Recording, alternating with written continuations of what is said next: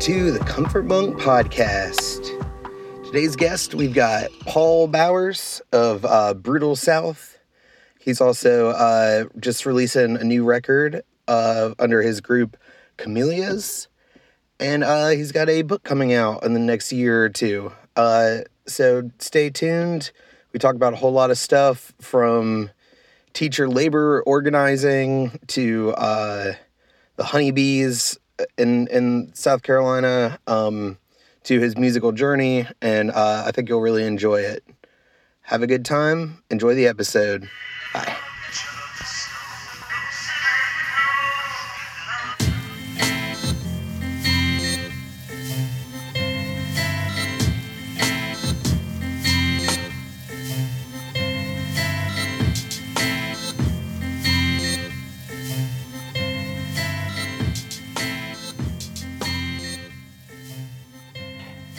Well, um, I guess it started with my friend Gardner and me. Um, he's a Gardner Beeson, just the guy I grew up with in Summerville, one of my best friends. Um, and he started playing upright bass when we were in middle school. He might have actually started elementary, and uh, he was just a tall for his age kid. So I think he kind of naturally wound up playing the bass because none of the other kids could reach it.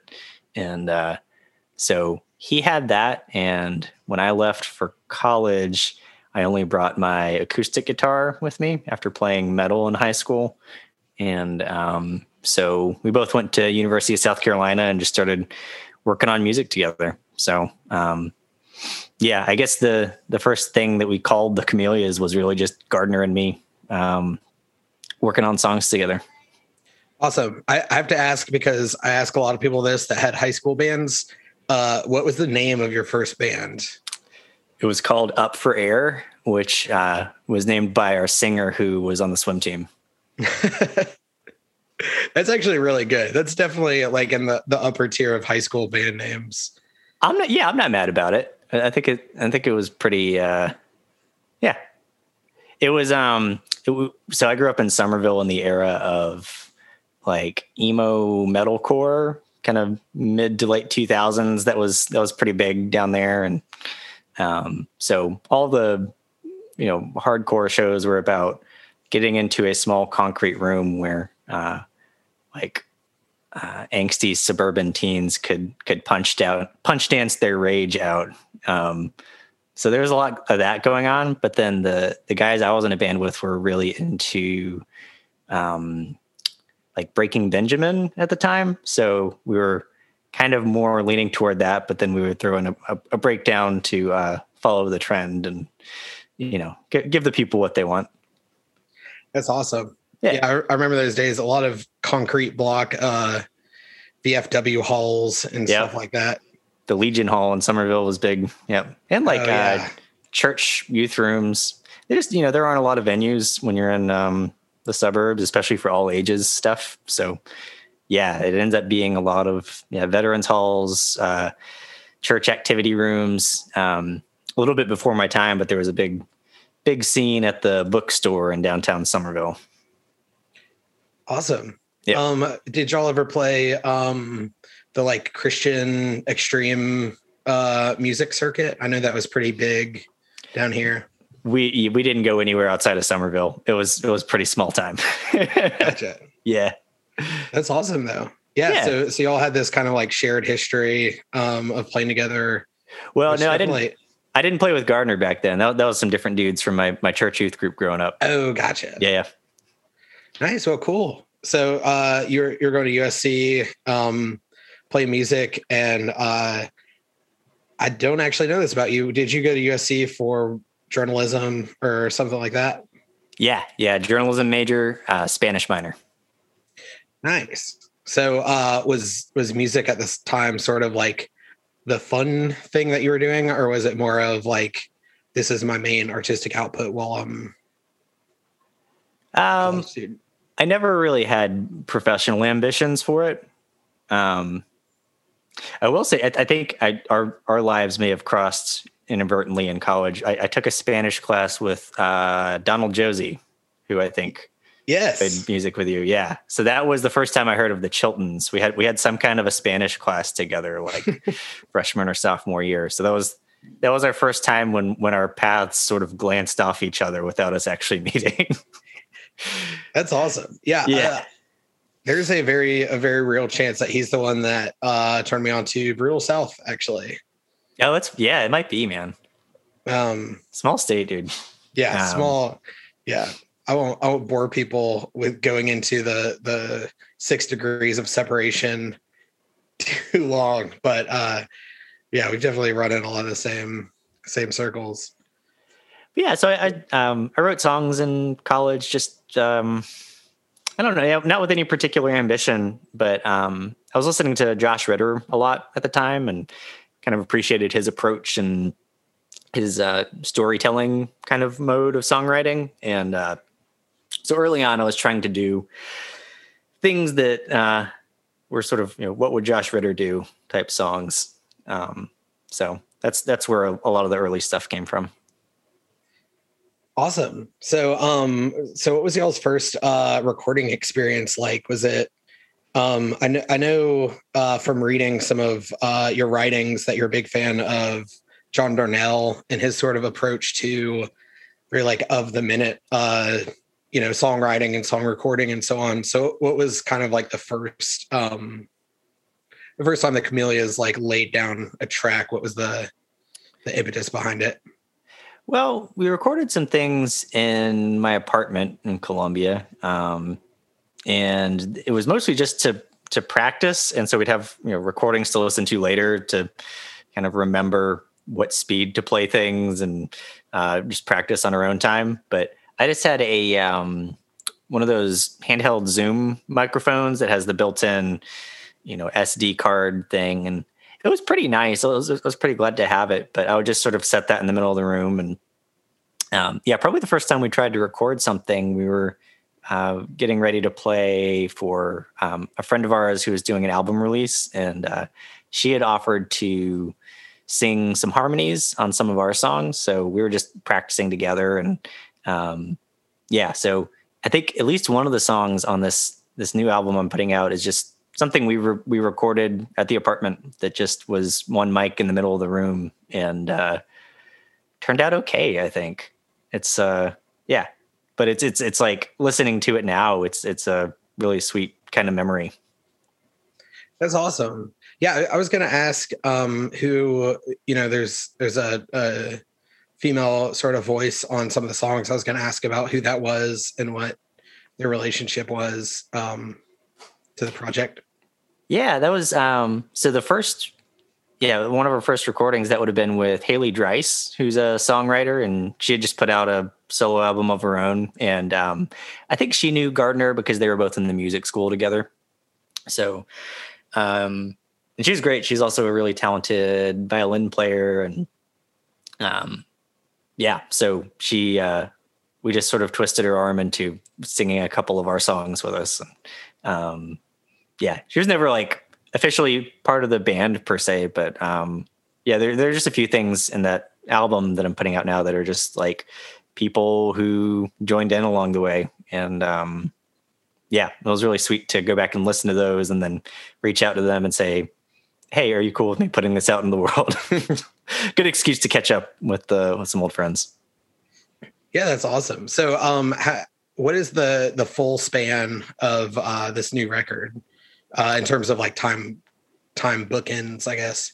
Yeah. So uh, the the earliest recording I was able to come across was from 2009, and then the most recent one I recorded like uh, this month, 2021. So yeah, it's like a it's like a 12 year time span, and um, it starts during like my sophomore junior year of college, and uh, then goes through uh, getting married, uh, moving back to Charleston area, uh, working three jobs, having three kids. Uh, yeah, just like a lot of life changes, and um, yeah, so it's it's a it's a bunch of little time capsules along the way there. That's awesome. Yeah, I, yeah. I, like that you can sort of track the time on your record. Um, some of the songs have like you know dates in the title, or at least one of them does. Yeah. Um, and then there's a song with two different versions, like an older version, a new version. Um, that, that's really cool to sort of see the the progression and stuff. And that that's all to say though. It's it's kind of amazing how cohesive everything is in the end.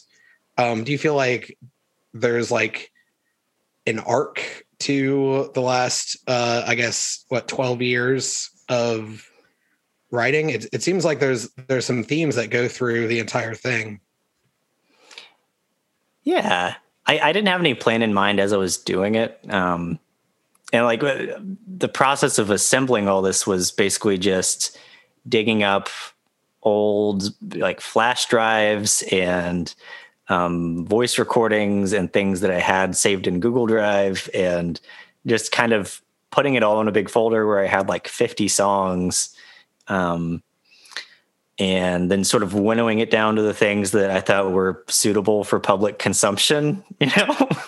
um, and, uh, yeah, so like there, there's some stuff in there that's just like sort of a rough demo. There's like a bunch of phone recordings, but um, yeah, thematically, I don't know. I I've, always kind of liked. Um, hmm. Yeah, I've liked writing purely fictional songs sometimes. Like I I was uh, for a long time pretty anxious about writing anything directly confessional, so I would just sort of uh, make up a story. Um, so like there's a song on there called "Home at the End of the Earth" that was definitely from the era of me just trying to write a Josh Ritter song. so like he he had this song called uh, "The Temptation of Adam." That's um, it's a love song set in a, a nuclear missile silo during World War Three, and uh, just about two people who get assigned to work in this this place and they fall in love and uh, so it's just you know I thought well I'll, I'll write my own love song set in a, a ridiculous environment. So uh, mine was set in an Antarctic research station. And, um, so there are songs like that that like really don't have any direct bearing. I kind of like I, I, was I was using them sometimes to talk about something that was going on in my life, like um, you know, and, and that song, uh, you know, uh, it's it's about a, a couple who go to the end of the earth to be together and uh, my brother had just gotten married and moved to California with a, a girl from the upstate of South Carolina. And I was just thinking about the, um, the devotion and what an act of love that is to follow someone to a place you've never been.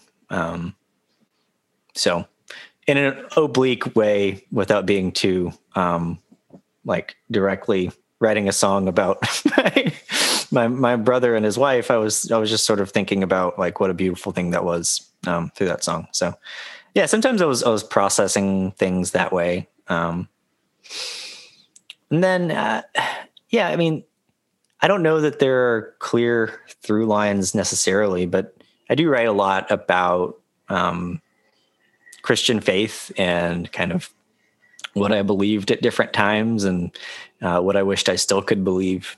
Um, so it's uh yeah, you definitely hear just different stages of my kind of development and like my um kind of moving away from a lot of the evangelical trappings that I I hung on to for a long time. So um that's a big part of it too.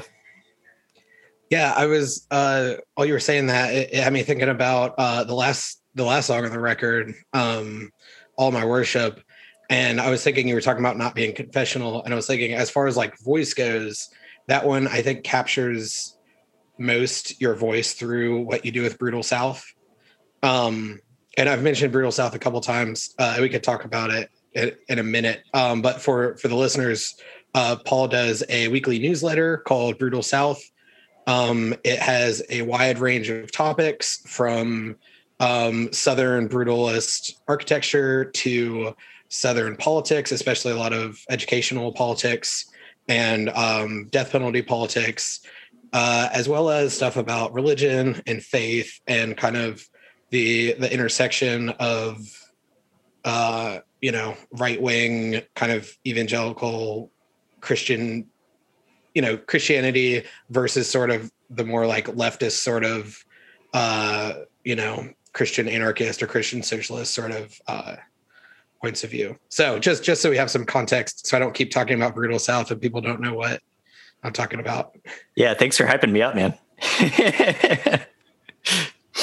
it's excellent. Um, um but yeah, um yeah, so, that song I, I think so the, the, the genesis of that was um I don't know when the last time was that you were inside of a Chick-fil-A. I, it's been it's been a while uh since I was inside any restaurant, but like you know they they have that instrumental music usually playing in the dining room and it's um it's like Muzak, you know, it's just an instrumental track. But um, I worked in a Chick Fil A uh, after my senior year of high school, and uh, yeah, there, I they were just sort of like sort of schmaltzy, uh, wordless versions of praise and worship songs that I had grown up singing in church that were just sort of like burned into my brain from that summer. And um yeah, it's it's it's it's like a very dated reference, but um like a lot of the lines from the verses in that song are lines from popular, you know, Christian praise and worship songs of the 90s. So like I will give you all my worship, I will give you all my praise. That was like a big anthem anthemic song. Um I am a friend of God was like this sort of like power pop ballad thing that's like just a big earworm. And there's like all these little phrases that like if you grew up in it, you're definitely gonna you're gonna catch all the Easter eggs. Like it's it's pretty obvious what I'm what I'm lifting from there. Um, but yeah, like I was thinking about that experience of like going into a Chick Fil A and and how that sort of triggers a lot of memories. And the the memory for me is of singing those songs with complete sincerity and with my whole heart, um, which is harder to do because I'm more jaded now. But um, yeah, I, it, when when I start sort of subconsciously singing along with something that I can't fully endorse mentally anymore, um, I kind of mourn for something. Okay, I mourn for like the feeling of, of certainty that uh, that I just I don't have anymore. Yeah, that that really like struck a chord with me, um, and I think it it works like with the more general public at large too. Like a lot of growing up, um, not even necessarily just in a religious experience, in a religious sense, but like a lot of growing up is sort of like, oh, I have all these sort of assumptions about the world. You know, maybe the world is fair. Maybe good things will happen if you're nice to people or you know whatever sort of like naive things that you can you know justify to yourself as a kid and then you get older and it it is sort of like a can i go back to you know just kind of like wordlessly like assuming that everything was going to be okay without having to like really consider you know the alternative. Um but I, I, I think you do a good job on this record of blending a lot of hope in with uh, some of the more kind of like desolate songs. Um, you got the song about uh, the hardworking honeybees um, of Dorchester County, yeah, um, which works as a great uh, you know labor metaphor. Yeah. So we're living in a world where we have to worry about the literal death of honeybees and mm-hmm. stuff like that. And uh, you manage to keep everything still sort of in a balance, so it's not just a doomer record, you know. Um, right.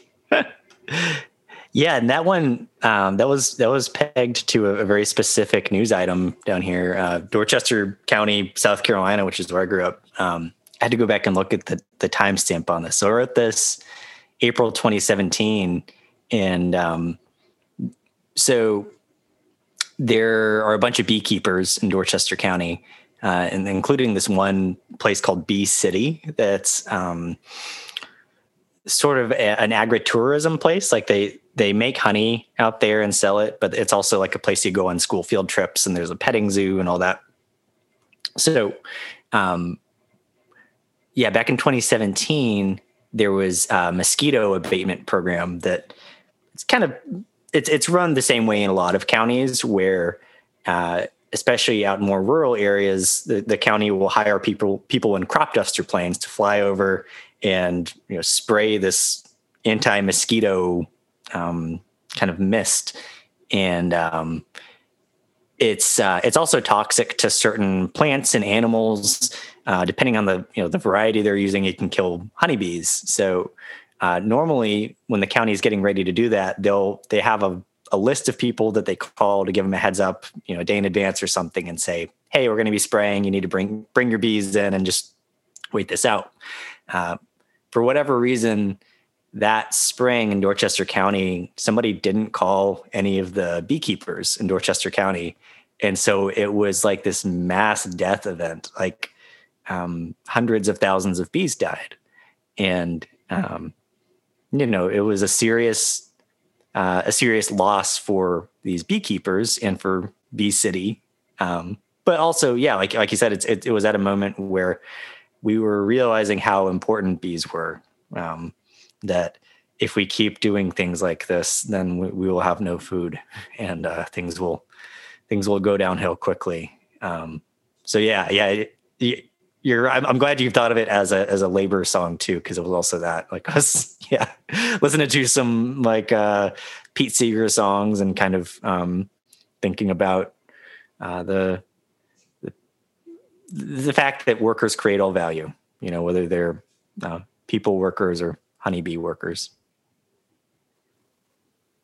hell yeah that that's awesome i i didn't know that story uh i mean that's tragic and that's something that you know we're gonna be getting used to the next couple decades. I, I was just uh, talking to my parents, and they have a apple orchard in the upstate, and um, luckily for them, they're both retired now, and it's not like their main livelihood.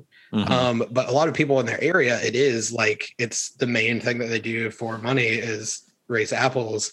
And um, just with all of the like climate catastrophe this year, some of the apple farmers were like trimming their apple trees like in the middle of the season because it was just not worth uh you know harvesting that year hmm. and um this year and yeah it's it's grim seeing those little tiny pockets of one species or two species going on um but yeah i guess we're all honeybees in the the Pete Seeger sense.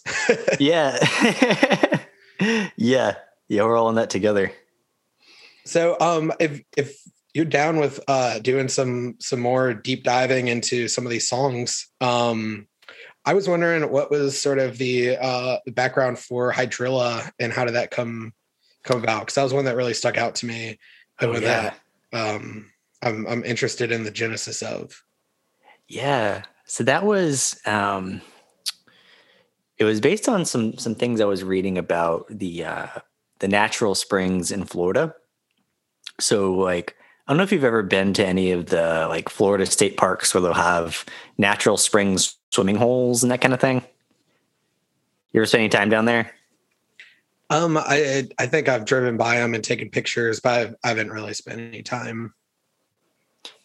So I I think the first time I went to one, it was probably it was at a friend's bachelor party. Um, we were staying at a friend's house down in um, St. Augustine, and then uh, he knew of a this state park that was way way inland in the woods. He had to like drive miles through um, these pine tree forests, and then uh, you uh, you pull up into this state park where there's just this pristine, um, clear blue water natural spring and it's just like this aquifer constantly bubbling up out of the earth and um so we went there and swam in it and it's like this constant really chilly temperature year round and um you know some of them feed into uh, bodies of water that that manatees come into during the winter. And it's like uh, really one of the great nat- natural treasures in this country. And um so yeah, I just had this this really beautiful memory of visiting this place with some friends and just spending the day there. And um and then uh you know a little time passed um the uh my friend's wedding got called off. Um, some of our friends had a falling out. Um, and like that memory was still really sweet to me. Uh, but, um, you know, anytime I thought of it, any, anytime I thought of that place, I thought of how, um, we couldn't actually go back and how, um, things are not the same anymore. Um, so, uh, it was partly a reflection on that, and then also partly a reflection on the springs themselves, which are um, by and large being corrupted and polluted by human activity. Um, so uh, there have been a bunch of studies in the past few years kind of looking at what's happened to them, and a lot of it is due to agricultural runoff um, because you know Florida is a breadbasket. You know, we grow a lot of things there, but it's also, you know, runoff from cattle farms, runoff from like lawn treatments. You know, people want to keep their lawns just like as green as a golf green. And some of those chemicals are uh, leaching into the springs and um, polluting them. So um, it's it's led to the the killing off of a lot of species. Um, a lot of these like springs that were clean enough to drink out of are now um, murky and clouded and um, no longer healthy. It's threatening the water drinking water supply for a lot of places. Um, and uh, the name hydrilla comes from an invasive species of plant that um, Mm. I might be getting this wrong, but I think it was one of those things that was brought in as an as an ornamental plant in Florida, and then someone let it loose, kind of like a lot of the you know the weird exotic reptiles that run wild in the Everglades now. Like there there are some plants too that people have just brought in that propagated, and hydrilla is one of those green water surface plants that will just cover everything like a mat, and it blocks out the sunlight that would normally go to the native plants further down and it just sort of wreaks havoc on a whole ecosystem. So, um, yeah, I was, I was writing about the sort of the loss of some really precious places, um, and also mourning for the loss of uh, just a, a, specific time in my life and um, some some friendships that I wish I still had. Wow, yeah, that that's intense. Yeah, it's kind of like the the the sense memory of the place is like forever, you know, kind of haunted by the the social relations around it and by the, you know, the for lack of a better term, plant colonization of it. Um, I know uh, there was a documentary that came out probably three years ago um, called Unknown, and it's about Unknown, Texas, which is like on the border of like Texas and Louisiana. Mm. It's like this really tiny town. There's like a few hundred people that live there, and basically, um, the only thing really bringing in money is tourism for these um, kind of like swampy rivers and stuff that people fish. And um, it might be hydrilla, it might be another species, but it's the same story. It's uh, making it like impassable by boat and so the town is basically like their tourism industry's died up. Um, it was the only thing keeping them going, and it's just you know, and they're mm trying to make some last ditch efforts to to sort of stop this uh, environmental degradation before it like basically forces them all out of the area. Yeah.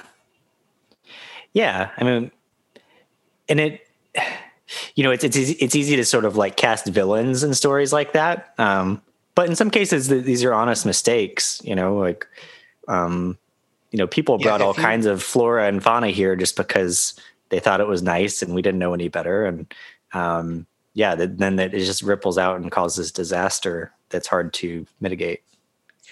Yeah, if you uh, like go to a pet store and buy a fish and then you buy a tank and then they say hey we have this live plant that you can put in your tank and then you the fish dies and you dump the tank in the water behind your house you know you can't really blame people for not right. being fully educated so it's hard yeah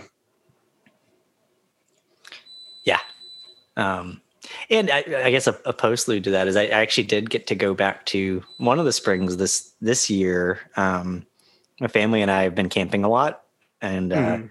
yeah, we took our kids down to.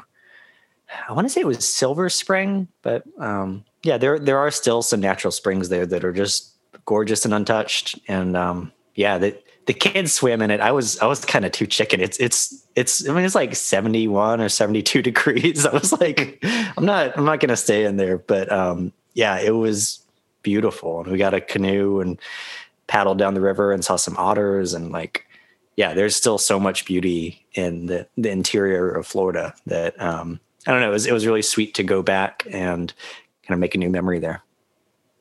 Awesome. Yeah, awesome.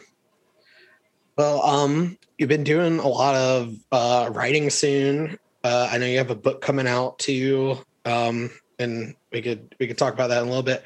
But um, did you ever, you know, you're you're a journalist. You worked for Post and Courier for a long time. Now you have uh, this excellent, super regular, uh, brutal South um, outpouring. Did you ever think about doing uh, music journalism?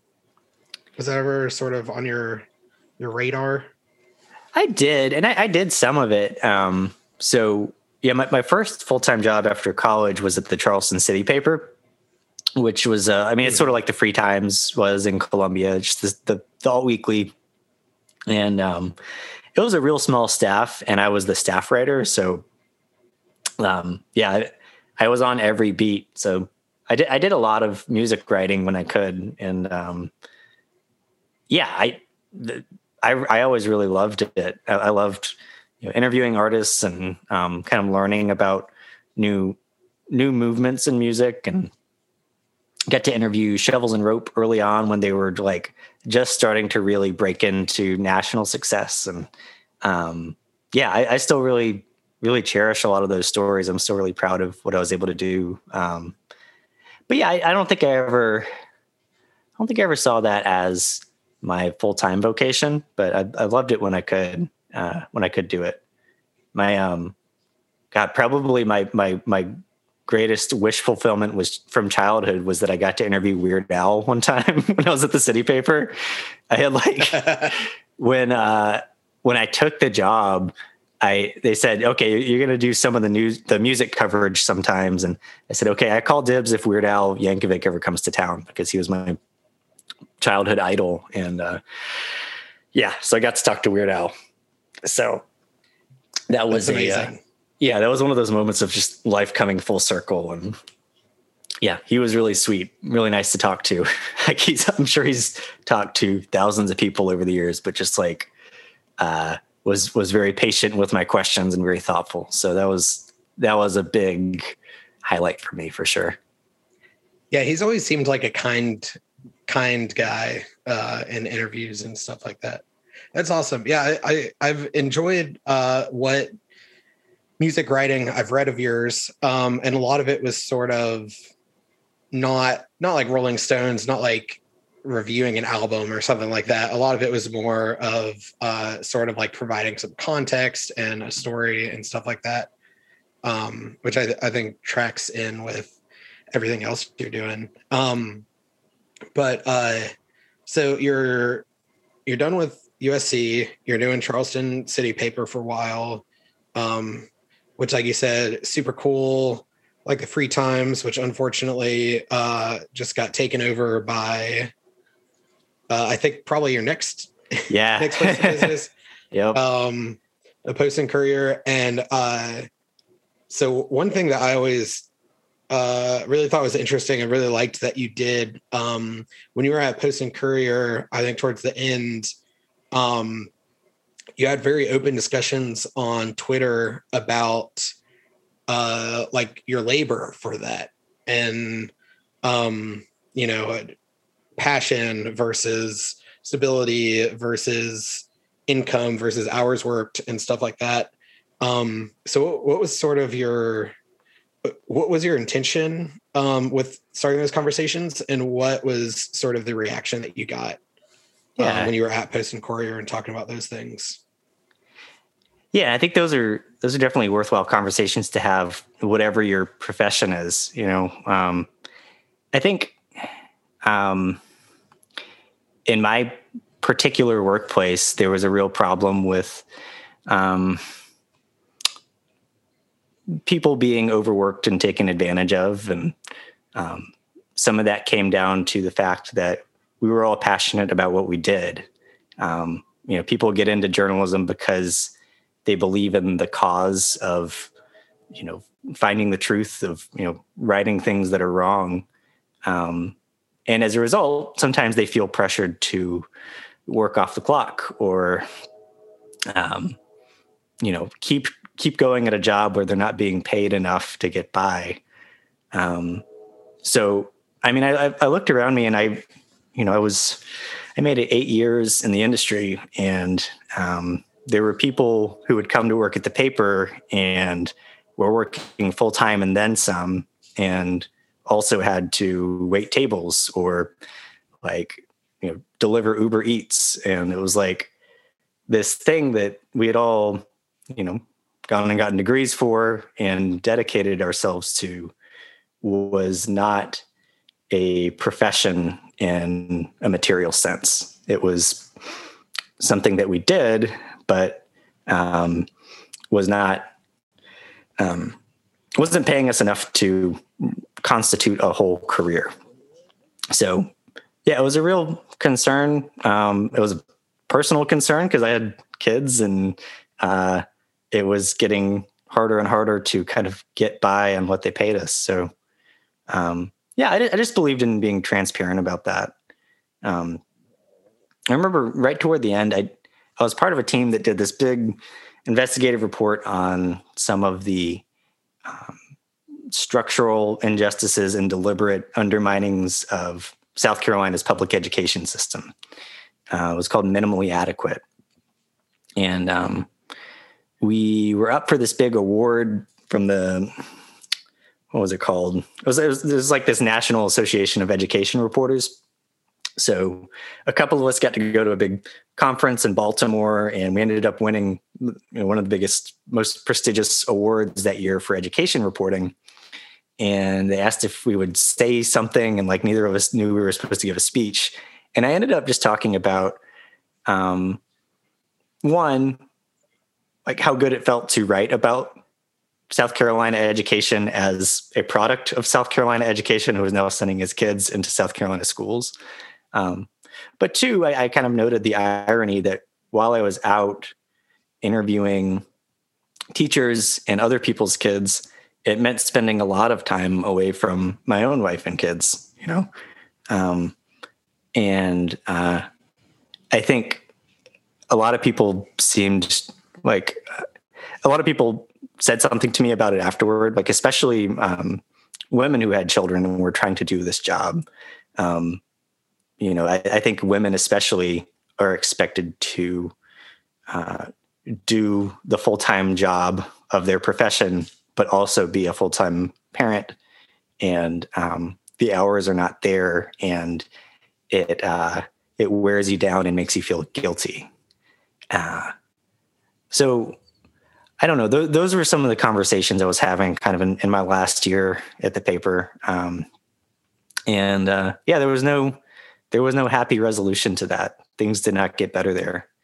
Um, and most of the people I knew at the paper who were my age have moved on. Um, you know, either to a different city, changed careers entirely. It's just it's not a um, it's not a viable career path for almost anyone now. Yeah, that's uh it's good to hear you you struck a chord with people. Um and it yeah, it's uh probably not good for anybody that journalism independent journalism is not a viable career path. Um just at, at large, I feel like that is probably a, a bad sign. Um yeah, that's a net loss for everyone. Yeah. It's yeah, it's I, pretty grim. Yeah. I know um, you hear about it all over the place. I, I think um, in the last year or so, maybe two years, I know um, Denver lost like I think it was like one of the biggest like alternative like independently owned um, like newspapers uh, like in the in the country and they just after a long back and forth uh, lost it to one of the com, com, com, you know, I'm trying to say one of the Yeah, big yeah. corporations. Um, I think they, they sold to Alden Global Capital, one of the sort of notorious vampire hedge funds that just, uh, yeah, just uses them for parts and then throws them away. yeah, that's that's hard. Um, did any uh, have you have you seen any industries where that sort of um, I'll call it labor organizing, but I guess more specifically like labor organizing via making opaque information more transparent. Um, is there a model of that? You know, either either in existence or in theory um, that might might be able to turn those kind of things around. Well, um, I think a, a basic thing anybody can do is talk to your coworkers about pay. Just be open about what you make, um, and usually that that's on you to uh, open up first. To you know, like if if I go up to my coworker and say, "Hey, what are you making here?" Um, it's going to come across as offensive. Whereas if I say, "Here's what I make," what do you make? Like it's a it's a shared vulnerability, and um, it's the only way to find out if we're being treated equally um, and to find out like how each of us struggles um, so you know i yeah i mean i made 27000 a year when i started working full-time at the city paper uh, by the end of it i was making 38000 in my last year at the post and courier. And like i was better off than a lot of people in this county. Um, but like it's an expensive place to live. And um, yeah that to put it in perspective that's at the time that was what a first year public school teacher made here in the county. So um, I, it took me a lot of sort of scrapping to get to what for other professions is the starting line. And um, yeah so i think just being honest with each other is is important. Um, i don't know. I, I think um, teachers are one sector that have a lot of power when they when they realize it and when they when they recognize their shared interests. Um, I think one of the most one of the most inspiring labor movements I've seen in the last decade was the um, what was sometimes called the the red state wave of of teacher strikes, which were um, movements of teachers either doing walkouts or strikes in um, Republican controlled states, um, often over lack of funding or um, you know poor working conditions or poor pay. And I, one of the early states was West Virginia, which does actually have a, a pretty strong tradition of labor teacher labor unions, but it also happened in sort of wildcat strikes in places like Oklahoma and Arizona, where this happened without any formal union structure. It was just um, tens of thousands of teachers getting together in like Facebook groups usually and recognizing that their their labor had power and they could exercise it by withholding it. Um, and they they won some important victories that way. That's awesome. Yeah, I, I know you uh, you do a lot of reporting on um, on the the labor the teacher labor movement uh, in the South, and it, for stuff like that, when you hear about it, it's so hard to sort of put it in perspective um, of like what what big changes are actually being made, what concessions are small or you know kind of like token concessions and stuff like that um so do you do you think that that really like uh made a like material difference for teachers in the south It did in some states. I mean, um, not not as much in the South, but certainly in you know West Virginia and Arizona. I think those are pretty pretty good case studies for like yeah. I mean, teachers got significant pay increases, um, and they also, I- think, more importantly for the long run, um, recognized one their strength, but also they recognized who their enemies were. Um, so you know the, the teachers in uh, West Virginia realized that um, the sort of fossil fuel lobby was um, not on their side. That the fossil fuel lobby was going to uh, claw back whatever the state took from it in taxes, and so they knew who to fight. Um, yeah, I, I, think by you know taking bold moves like that, it, it makes it clearer. Uh, you know, like the old song goes, "Which side you are on?" you know, which side are you on? Um, and you have to you have to decide. So I, yeah, I, I think across the South, maybe not so much. I, think a lot of education politics happens at the state level. So, um, you know, places like South Carolina and North Carolina did have teacher movements, but um, they did not reach the sort of like fever pitch of some of these other states. They didn't have any massive walkouts, um, but um, you know we do have groups like SC for Ed in South Carolina that that exist now because of that sort of movement. They they, they saw momentum in other states and and recognized that they had power. Um, so they're still here and they're still doing really important work. So I, I think that kind of built an important important infrastructure here for sure. Yeah, I, I that's super interesting, and uh, it definitely rings true what you're saying. You're you're basically forcing the opponents of education to sort of go on record with their spending and be like, oh, these are the people that are actively spending money against education. Mm-hmm. you know, it's it's hard to hard to uh, you know ideologically sort of hide that when that's going on. Right. Um, or like our governor in South Carolina trying to funnel you know emergency COVID funding that was meant for public schools. He tried to like divert 32 million of that to private schools, and it's just like, um, you know, once people are there to call him on it, it it becomes pretty obvious what he's doing. Yeah, someone should write a song about all that. yeah. I haven't written a lot of like expre- expressly political songs. I, there are a few in there, but um, yeah, that's that's kind of a new thing for me. That's funny because I read kind of political statements into a lot of your stuff, um, which uh, you know, not not that they're explicitly political or anything like that. Um, that sort of brings me to uh, you in the last twelve to eighteen months, um, because time is a flat circle. Uh, released a really cool uh, short story, and you did a um, instrumental soundtrack for it. Oh um, yeah. Do you want to do you want to talk about that and sort of your motivation, um, and then sort of is are there many precedents for people writing like literary fiction and then doing their own recordings of soundtracks for the audiobooks? Like, was there? That's all to say. Was there a inspiration for that, or is that just something that just kind of came to you as something you could do?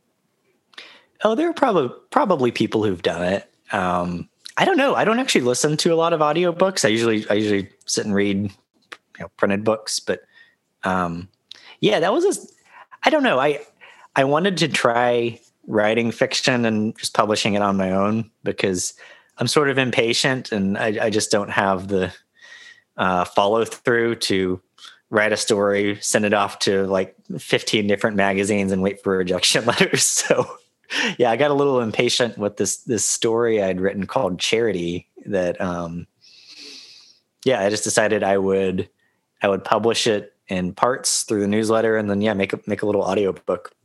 Um and I think I I wanted to have a soundtrack to it and I had just gotten in the mail a uh, this this little tiny guitar amplifier that uh, comes in an Altoids tin. Have you ever seen those before?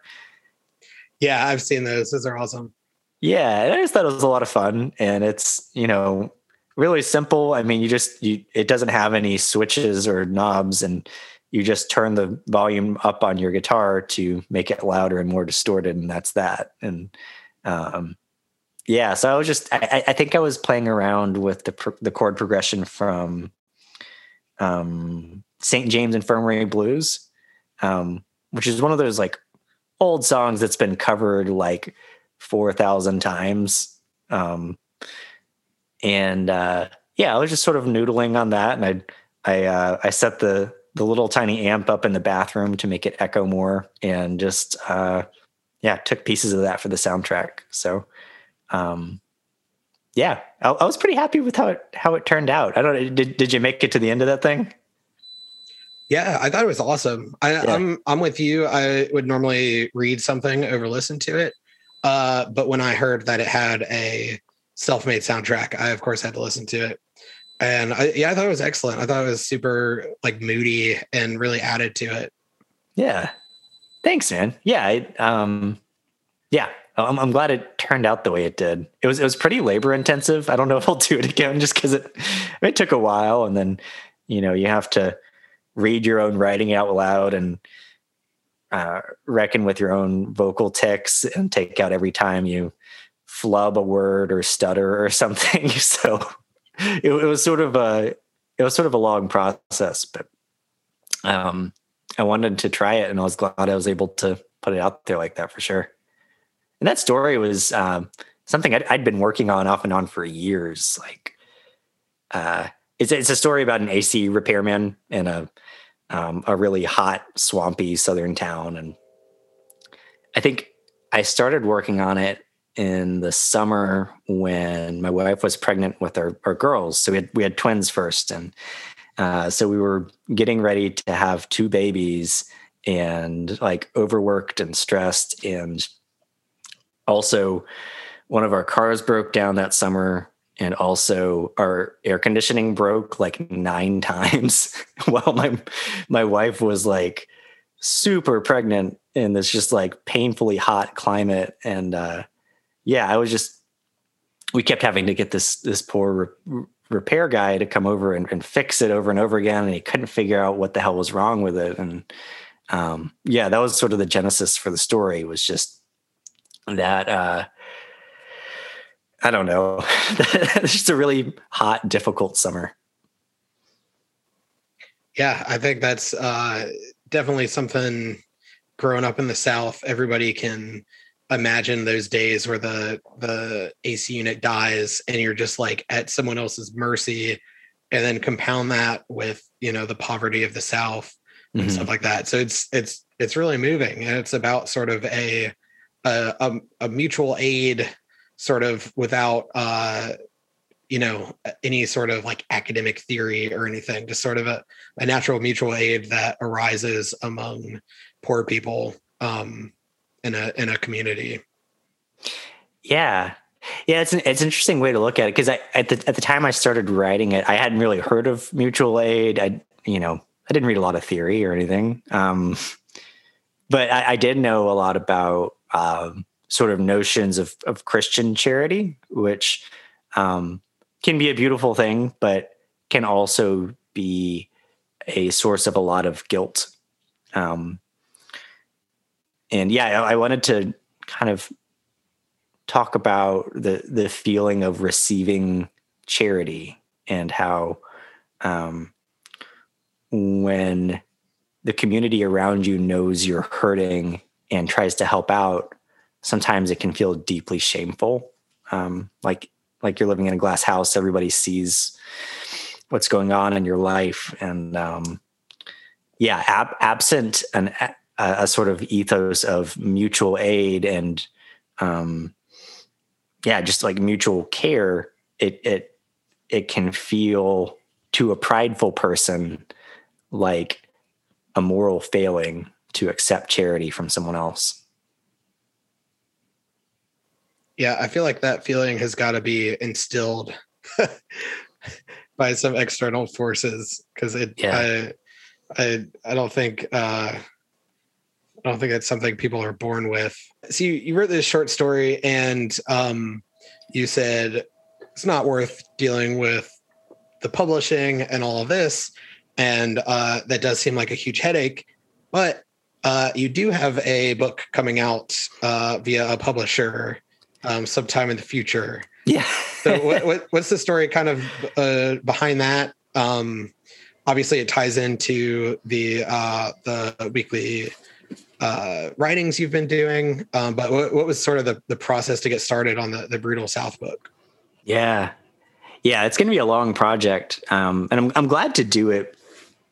You know, with a proper editor and you know, I'm still lining some of that up for sure. So it's it's a lot of it's not set in stone, but um, yeah, so I, I I'm interested in brutalist architecture, which is uh, basically large concrete buildings that are made hulking for um, aesthetic reasons rather than strictly functional ones. So, like a giant concrete warehouse doesn't count. It's more like um, like Boston City Hall or like in Columbia, the the the big federal building downtown, you know, just like um places with like a lot of sharp angles and dramatic shadows. Um that's that's sort of brutalism.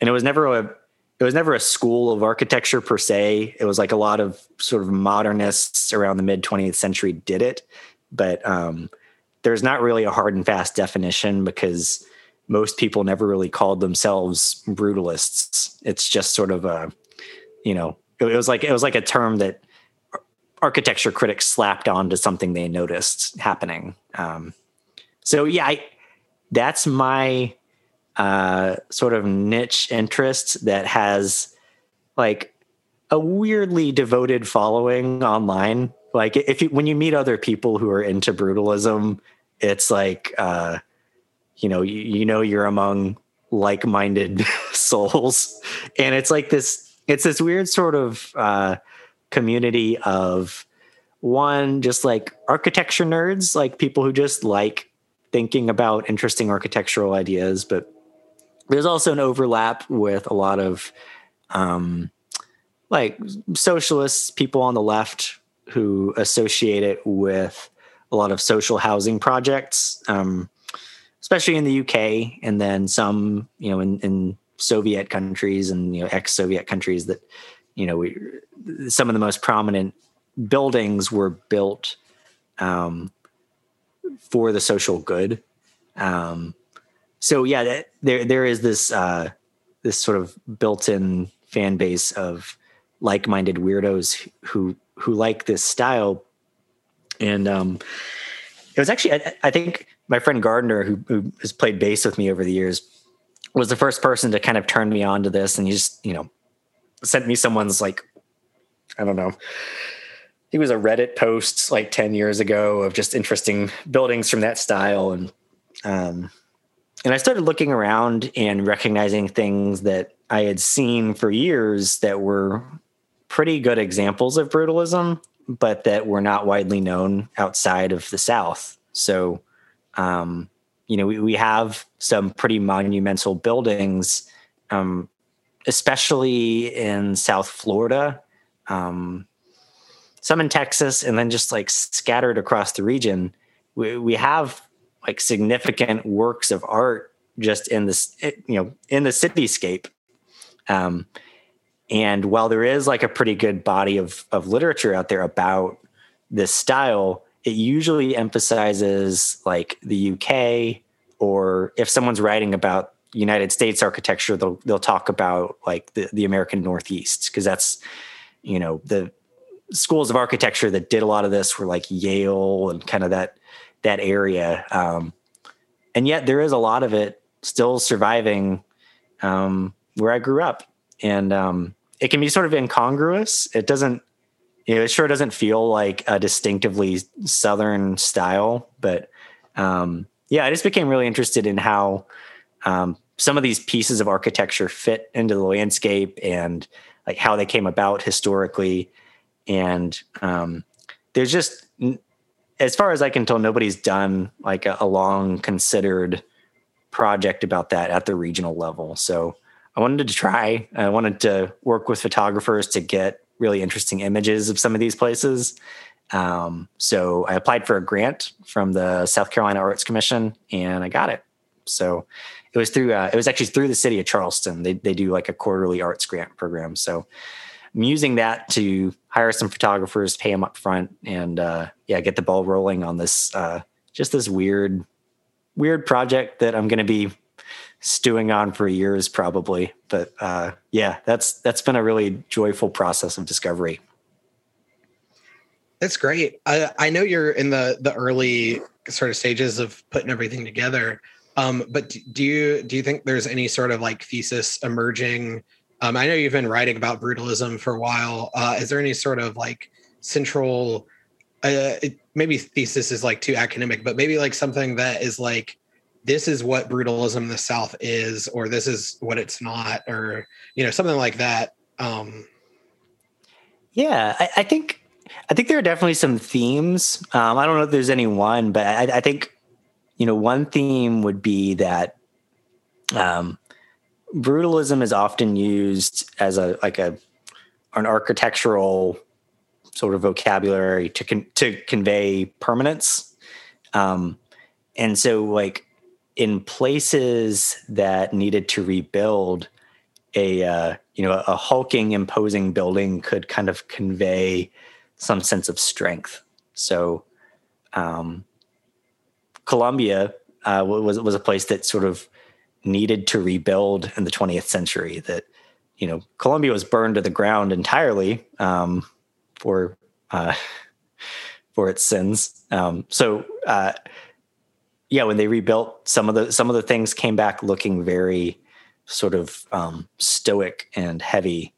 Um, there's there's a there's an example near my house. It's a it's a it's a building. It was a, built as an office on the Navy Yard in North Charleston that um, explicitly, according to the plans, was built to sort of convey um, strength during the Cold War, and it was. Uh, you know, there were people in there working on plans for nuclear submarines, and so it was this building that was also a political statement um, and depending how you see it even like a, a, piece of propaganda you know a way of conveying um, national strength. Um, which i reject you know i'm not i'm not like a fan of all this but like i, I do want to study what it means. Um, but i think I, another another piece i want to look at is how um, concrete buildings get built to withstand some of the extreme weather here. Um, so some of the you know brutalist buildings in South Florida, you know, they they were made to withstand hurricanes that happen all the time and are now happening more than ever. Um, and yet, uh, you know, as as solid as they look, if they're not done well, they can actually be uh, dangerously unstable. So you know there, there was a there was a pretty famous condo tower collapse in the last year that was not brutalist, but certainly a like rebar reinforced concrete building that seemed like it would last forever. Um, but because of some like construction workarounds and, and some bad maintenance, um, collapsed all at once and killed a lot of people. Um, so yeah, I I think in, in writing this, um, there are some books and some you know like fan websites out there that kind of like just uncritically just say like yay brutalism.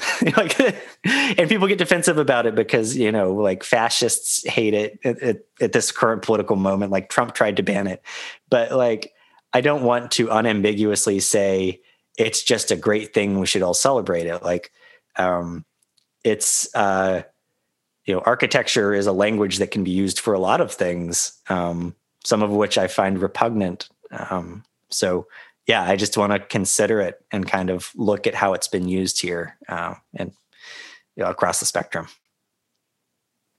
Yeah I, I think definitely architecture is definitely like probably the most like politically active um form of art and that it's like literally shapes like cities and like relations between people and stuff um and you were talking about sort of the the imposing nature of the uh the down by the down by the pier near you um and you mentioned the fed building in columbia and i actually remember the first time i saw that building uh my wife uh was a singer at trinity episcopal and I had to like park far away because it was like some big concert they were doing. And I parked like basically in front, right in front of that building. And I got in my car. I looked up. I was like, I kind of feel like I'm having a heart attack or something. like, just like, um, and I think a lot of like brutalism is beautiful, but like the the Fed building is like very imposing, very sort of like like prison like, very like uh Brazil by Terry Gilliam kind of yeah, yeah. Um, but in the same vein, I don't know if you'd call it brutalism, but um, what's his name? Uh, Corbusier, however Mhm. you say it. He Yep. had some buildings that were like vaguely brutalist, and they were basically meant to reinforce communities and uh, have people share uh, like larger portions of their daily routines with their neighbors. Um, and that's you know kind of a, a beautiful thing. So it's interesting that it and like you said, like some of the brutalism was made to be like a very like capitalist imperialist American thing, but then also the fascists don't like it. So Yeah, it's a, currently. it's a confusing, yeah. Yeah, and it, you know, it's gone both ways. I mean, Italian fascists, you know, kind of liked a certain type of architecture that was like brutalism. You know, it's uh, yeah, it's not inherently fascist. It's it's not inherently, um, you know, socialists. It's uh, yeah, it, it can be used for all types of things. And yeah, and yeah, definitely, Le Corbusier is is definitely like uh, he's considered an early kind of forerunner of the style. Um, yeah, he, he influenced a lot of people. Um, one of my favorite buildings I've been obsessing over is actually uh, a chapel in um, in Tuskegee that was modeled after a Le Corbusier chapel in France. Um, so he has this famous one that has like this sort of huge sweeping um, parabolic roof. It's like this this wave of concrete on top of it, and um, it's I- like an I actually iconic. have yeah. seen that one. Yeah, that's great. Yeah, yeah, and it's it's it's it's this beautiful work of art, and um, so one of the one of the most famous architects who used brutalism or what we would call brutalism in his style uh, was uh, Paul Rudolph, who was from the South. He was from Kentucky, and uh, yeah, he got commissioned to design a new um, a new chapel for Tuskegee University after the original burned down. Um, kind of suspiciously, actually, during the civil rights era, like there was speculation that um, you know white supremacists burned it down. It was never proven, but you know he got called in to this like pretty monumental task to replace what was an iconic church on this this historically black college campus. And um, yeah his his early renderings were very obviously uh, sort sort of paraphrasing what Corbusier did.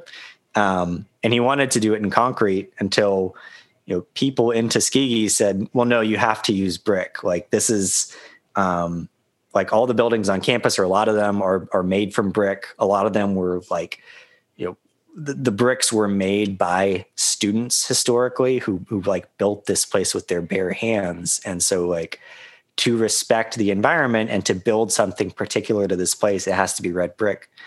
And so like the, the end result is this um, really gorgeous red building that has still has this sweeping concrete roof over it but that is mostly just uh, the red brick and, the style of, of the place. And um, yeah I'm, I'm when i when i get my ducks in a row i'm planning a road trip and i, I want to go there. I want to hear people sing there because I, I think that's like a really beautiful way that this international style that you could find anywhere was made particular and local and was was made to fit in the place where it was built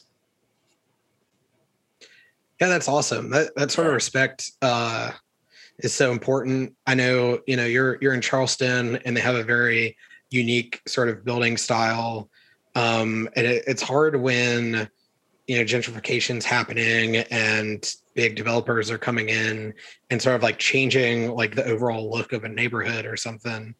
Um, I saw recently where there's all these houses in New Orleans that are being, uh, I think they called it greiging, which is like a portmanteau of gray and beige.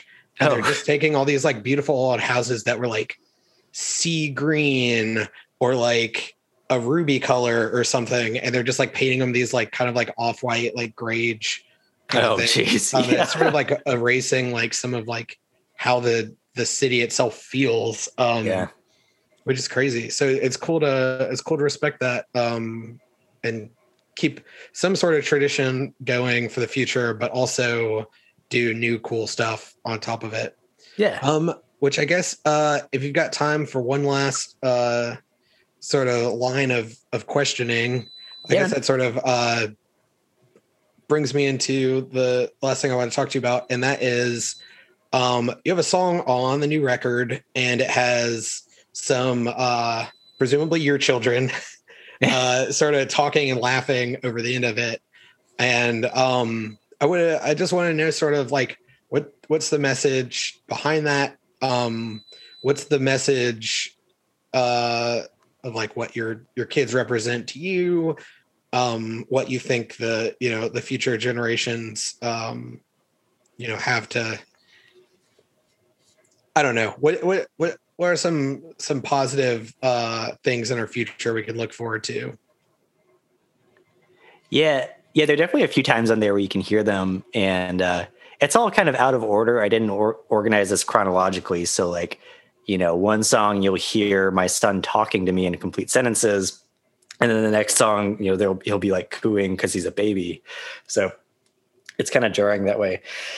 But like none of that was added in deliberately. You know, I, I, didn't go record my kids and then add that as a second track on top. It was just like, uh, I don't know, there aren't a lot of quiet moments here. So when when I have an idea for a song, I just sit down and I record it with the materials I've got. And, you know, sometimes one or all of the kids are in the room with me, and so be it. Um, so yeah, I, um, I think a common thing with a lot of these songs was that I wrote them, you know, I wrote them in a little notebook. I did a little demo recording on my phone or my little, you know, interview recording mic or whatever I had, thinking that, you know, one day I'm going to come back and I'll sit down in a studio with my friends and I'll, I'll, you know, flesh this out into something more polished. And, um, in some cases we did, you know, like we, we've put out two EPs and a full length album that were polished that way. And I'm glad we did. But um, I still had this residue of like dozens of songs that I just had these home recordings. And um, I think in making this, I, um, I partly just wanted to sort of clear the shop floor and say, like, I'm getting these out so that I can just sort of allow myself to write new things again. Um, but in doing so, I wanted to be honest about how it was made.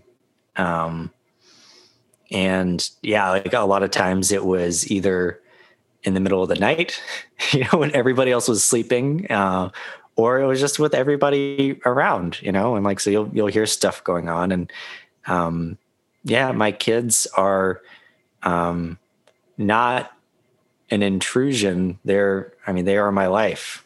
And so like anything i do i do like with or around or because of them. Um so yeah it just it just felt honest to leave them in there you know like um yeah. I think one of the one of the sweetest parts of this this album for me is um there's a there are a couple christmas songs and um you know uh, they're, they're talking about the birth of jesus. And um, early on one of them you can hear one of the kids um, crying because they're they're you know they're a baby and they were just just getting off to sleep. And they they you know you, you hear them kind of fuss a little and then quiet down. And um, that's where we were. Um, and that's you know they are central to my life. And uh, you know maybe in a few years some of them will get get interested, pick up an instrument, and we'll, we'll record some songs together. But for now, it's just, um, you know, it, life is very noisy, and uh, if I waited for a quiet moment to get things perfect, I would I would never make it at all. I just, you know, I, I wouldn't make the song at all. So uh, I decided to put it out there as it is. Beautiful. Well, Paul, I really appreciate you uh, spend so much time talking to me tonight. Um, your your record's coming out on Bandcamp. Do you have a date or anything? Yeah, October fifth. That's when I'm going to put it out there, and uh, yeah, it'll just be at camellias.bandcamp.com. Camellia is like the flower, uh, not the reptile, and uh, yeah, it'll be. I, I, decided to put it out there as a like a pay what you want thing, so you can stream it for free there. Uh, if you if you want to download it, you can. You can like leave me a tip if you want or not. It's just, uh, you know, since this isn't a uh, a very polished final product. I didn't want to charge people like, you know, proper album money for this this uh this weird collection of songs. So uh yeah, I'm just gonna put it out there. Awesome. Well, I, I'm sure people will be excited to hear it. Thanks, Paul. Thanks, man.